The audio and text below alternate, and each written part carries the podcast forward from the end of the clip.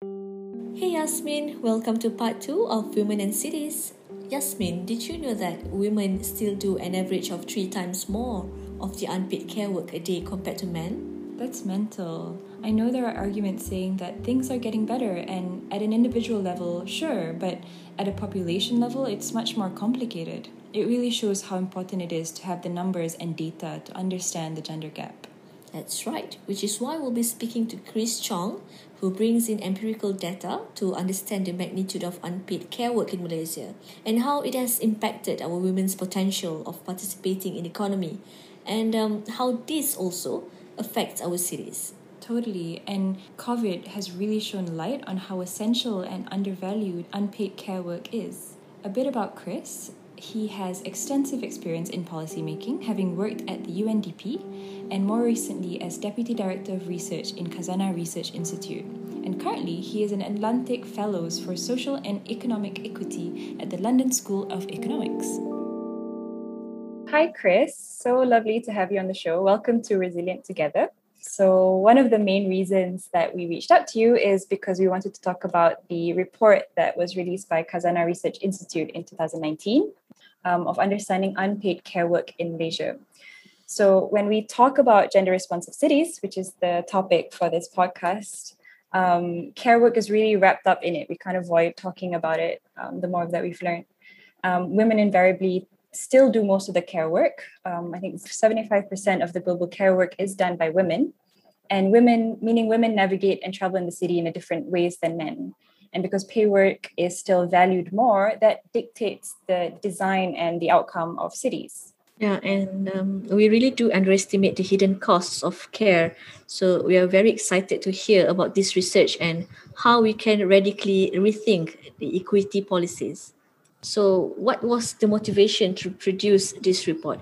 Can you explain a little bit to us, um, to our listeners out there, about how the time used survey was used to measure the unpaid work? Right. Uh, yeah. So first of all, hi, hi Yasmin and hi Leah. Uh, thank you so much for having me on this podcast. Um, yeah. So so interesting question uh, on on on time use and the use of that to measure unpaid care work. Uh, and then when I think about this right now, uh, actually quite interesting to link it back to cities because when we first formulated the research project, we actually were thinking about what we call the invisible pillars of a productive city because we felt that a lot of the discussions around what contribute to city making uh, focuses a lot on the the more visible aspects of city making. So we talk about things like skills and talents, um, physical infrastructure and planning, uh, geographical location, um, you know, and all those things. But less uh, attention was given to the what I would think the less visible aspects of uh, city making. So I think uh, we felt that at that time we wanted to zoom into one aspect of the invisible pillar, which is on uh, unpaid care work, and I think that's because the team back then wanted to look at the relationship between gender inequality and unpaid care work. Um, and we were quite aware back then that there was a study done by the Ministry of Women, Family and Community Development, or KPWKM, the Department of Statistics, DOS, uh, where they did a kajian penggunaan masa, and I think that's way back in 2003 where they use the report as an input to the National Women's Policy and the National Women's Action Plan. And as far as I know, until today, that is the only large scale um, nationally representative time use survey that we have in Malaysia. So, so we basically look a bit deeper into the time use method. Uh, and then we found out that actually globally, uh, this method has been used to study some very fascinating things. Uh, of course, one of them is unpaid care work because you can basically classify uh, different activities that are done using time, whether this is leisure, uh, whether this is uh, social networking, whether this is uh, unpaid care work, domestic labor, and so on. Right. This is actually linked to what is called the system of national accounts, uh, which is basically the set of system that we use to derive our GDP. Uh, so, so I personally felt that if we were to um, do this, and we, if we can get the Department of Statistics to be interested, you know, to do this at the national level and on a regular basis, then we can actually construct a set of national accounts that also encompass a broader understanding of the economy, which I think can include care in a more systematic way, you know, in terms of how we understand some of these things that's so powerful the the I think going back to data, I think that's always the thing that's lacking. We can't talk about it without the right numbers. We, we can't visualize it without the right numbers. Has just going back to the the the time use survey, has it is it something that's continuous? Because I know it was a kind of a smaller sample that you guys did. Um, has it expanded from from 2019? And then with COVID recently, kind of shining a really bright light on this issue of care, uh, care work, unpaid care work. Yeah, so I think we, we actually did a very small sample, and it's important to caveat that. So in many ways, and ours is a, a sample that is located in Kuala Lumpur. So it's definitely not nationally representative.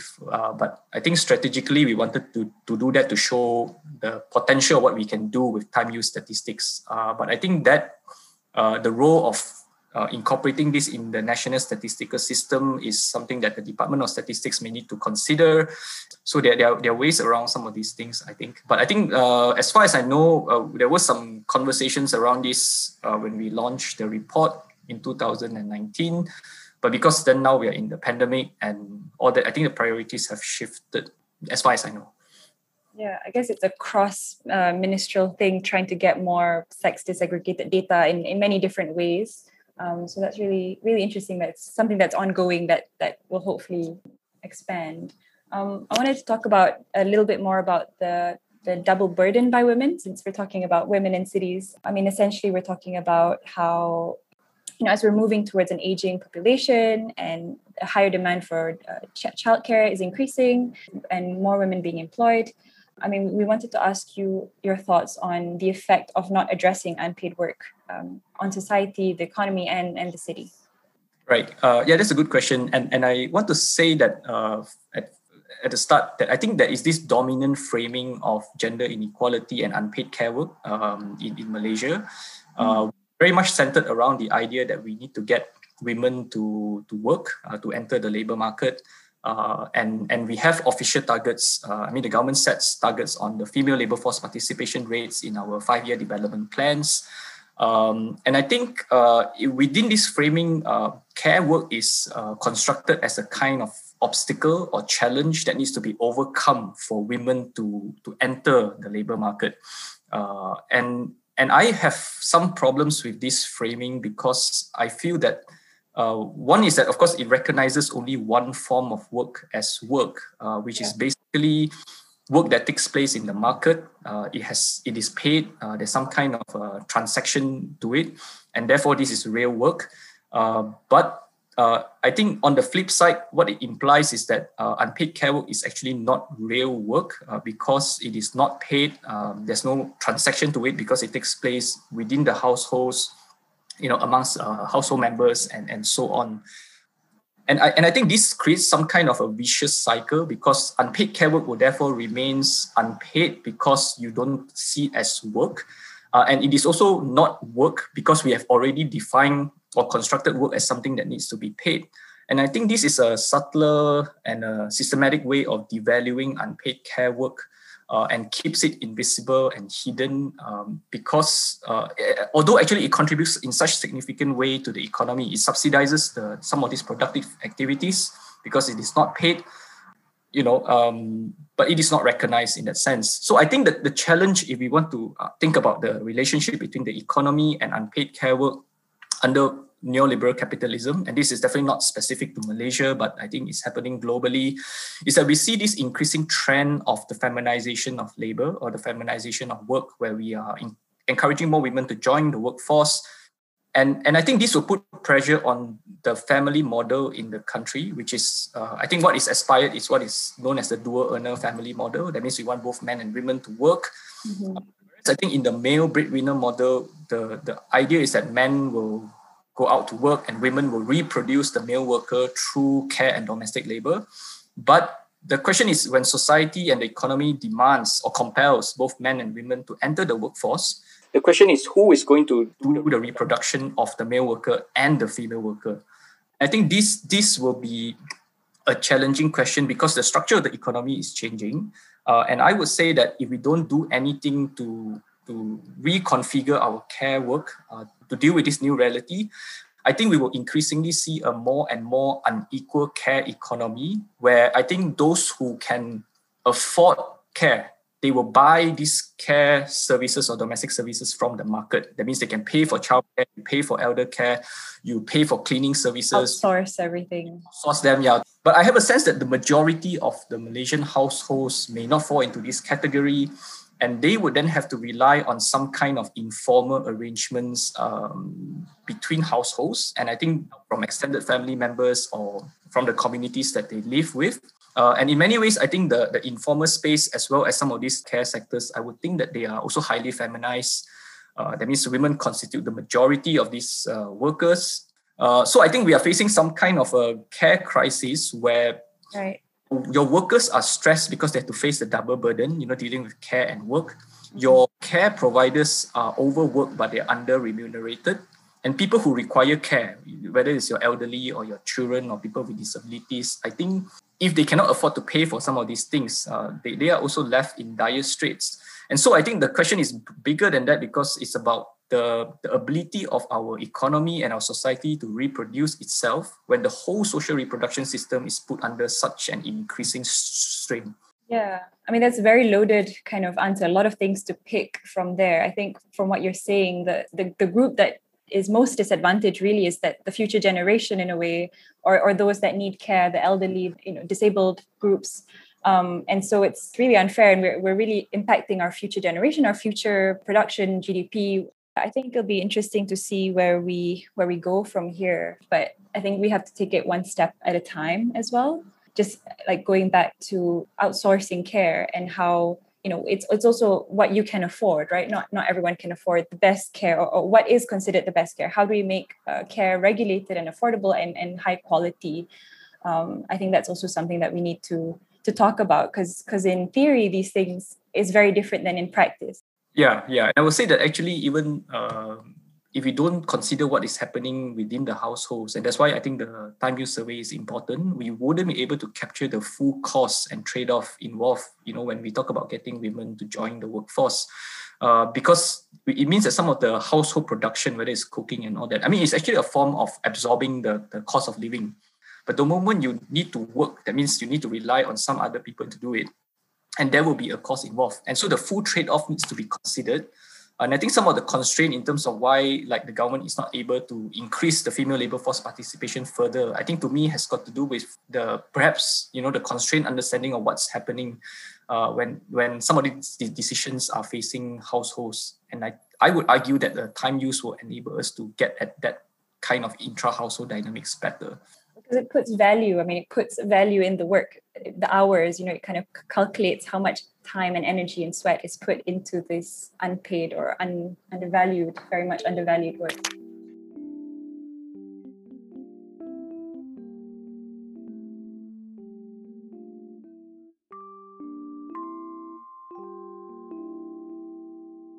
So, Chris, um, as a parent, uh, where do you see biases in our cities when it comes to care work?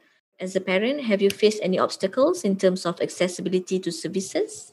Yeah, I, I uh, it's a it's a good question. I need to reflect on this uh, uh, as well. I, I I think in terms of Malaysian cities, I must say that my experience is very much confined to the Klang Valley. And I think it's important to make that disclaimer because I think when we talk about Malaysian cities, I think the Klang Valley experience is actually quite different from some other Malaysian cities.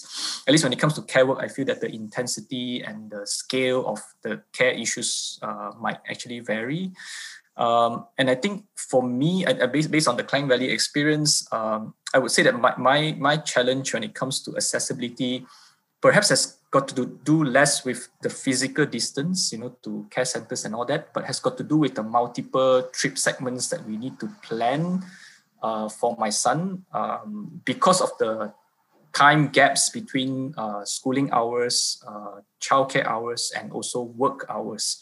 Um, so, for example, in, in my case, we have to plan to send my son from our house to the school, and then from the school to the childcare center, from the childcare center back to the house. And of course, in each of these points, we have to also think about how to get to our workplaces, you know, and, and all that. Um, so I would say that the that even with flexible working hours, uh, I think with the traffic jams and with the distance, uh, it's actually quite hard to pull this off without a car and without actually uh, outsourcing some of the trip segments to a third party, which means you will incur additional costs. Uh, and so I think reflecting this and, and then the question of bias in our city, uh, and I remember actually the, the town planning department has uh, a guideline that says like for every 200 households, there must be one TASKA that is located within a certain radius uh, from it. Um, but I think in our time to care report, we actually found quite interestingly that actually a lot of households do not send their children to the nearest TASKA from where they live. So we were quite surprised as well. And then we were like, maybe they send to the TASKA that's nearest to where they work, but that's also not true. So it's located somewhere in between. Uh, we didn't probe deeper into the reasons why, but I think there was one respondent who said something to the effect that uh, it is because of uh, they needed to get their in-laws or extended family members or parents, grandparents to help to pick up the child from the TASKA because they couldn't rush back in time from their work. So I think when I think about like the city and uh, city making or urban planning, um, we, we tend to think about a physical space that's bounded by some kind of administrative boundaries, and that's how we do planning. But there's also this social space that's very much configured by uh, care needs where you need to rely on communities that may that may be located outside of your administrative boundaries. And I would think that your this kind of social space will, will sort of add additional complexities to how planning is done. And and I would locate the question of bias, I think, within this understanding or lack of understanding of the social space. And and I think the construction of this social space itself is a very, very gendered process.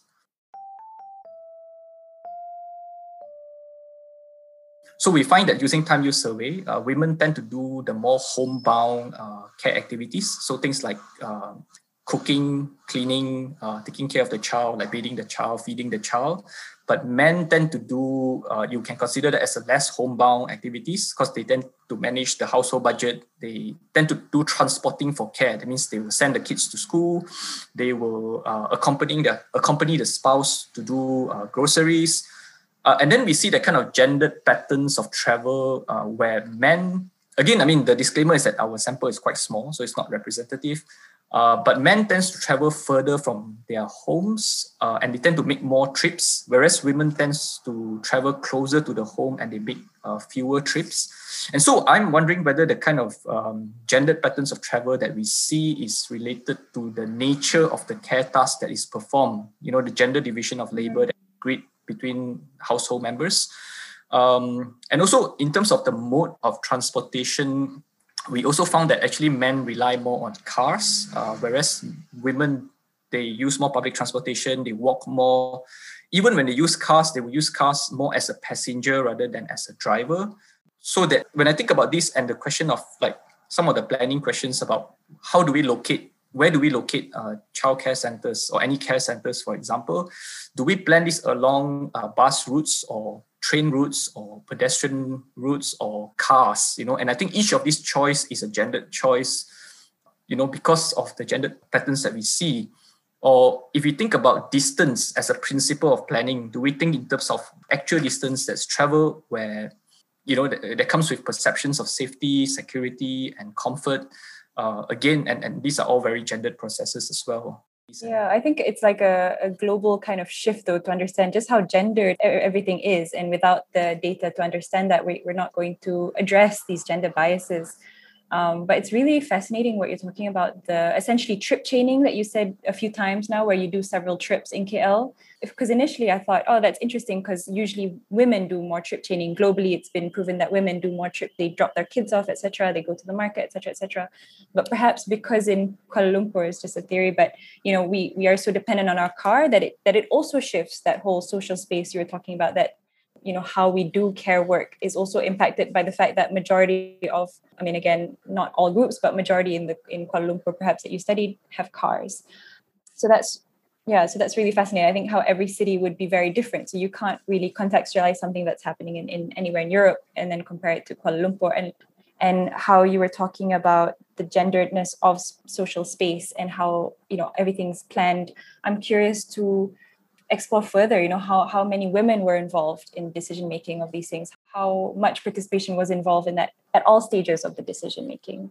And would that kind of change things? Or are we almost are we at the stage of like too late to change? You know what I mean? Like it's it's I'm curious to see how do we how do we start talking about this in a way that's effective?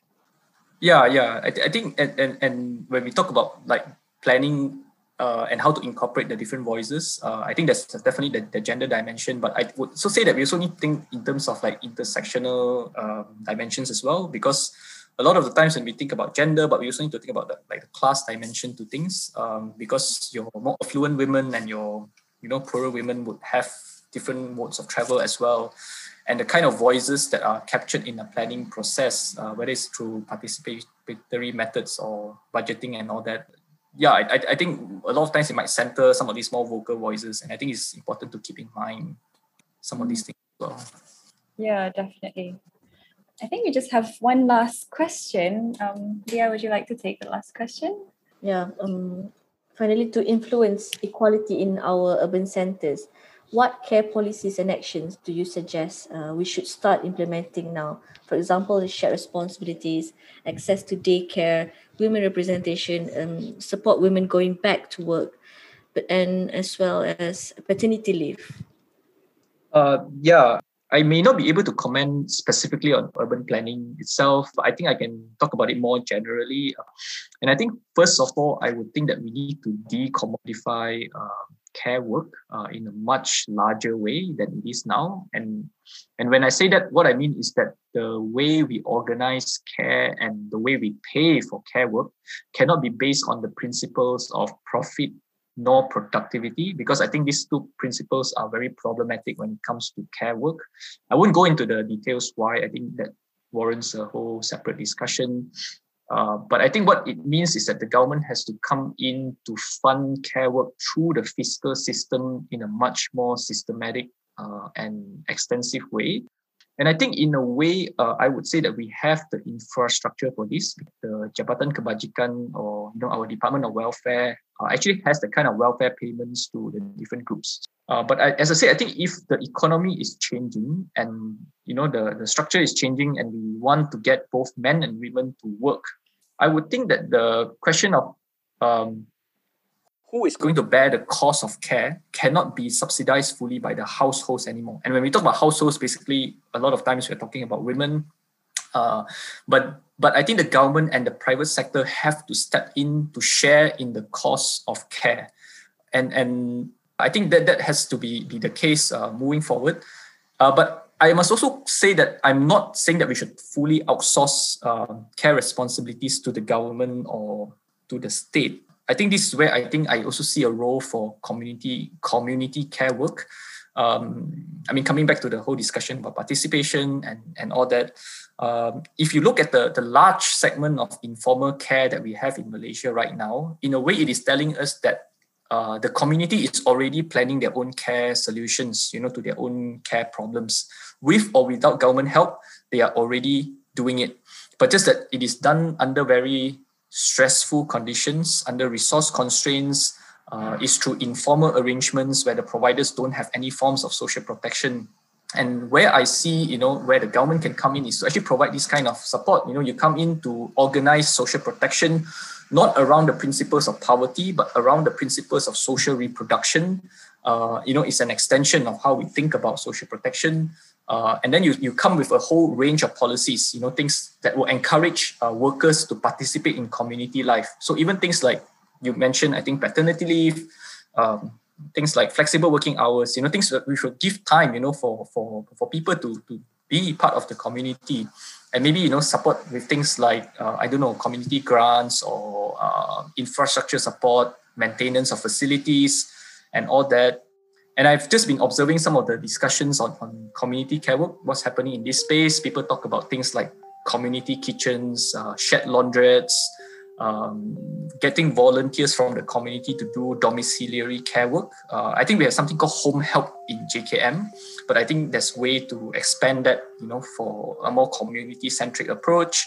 Things like respite care, that means carers also need to be cared for. Um, so you, you, you bring in replacement uh, so that they can take a break uh, spaces for self care, and all that. So I think in in some what I'm trying to say is that we, we need to to rethink care in a much more like much bolder way uh, to deal with this. Uh, but to do so requires not just a rethinking of care, but also a rethinking of the economy, the society, and also the cities that we we, we construct. You know, uh, because they're all intertwined. And I think this this question will be quite central now, and I would say also post post pandemic. That was so insightful. So much to unpack there we really can't talk about care work without thinking about the overall economic structures and start to really address the care crisis and how so much more government support is needed towards social reproduction. Totally.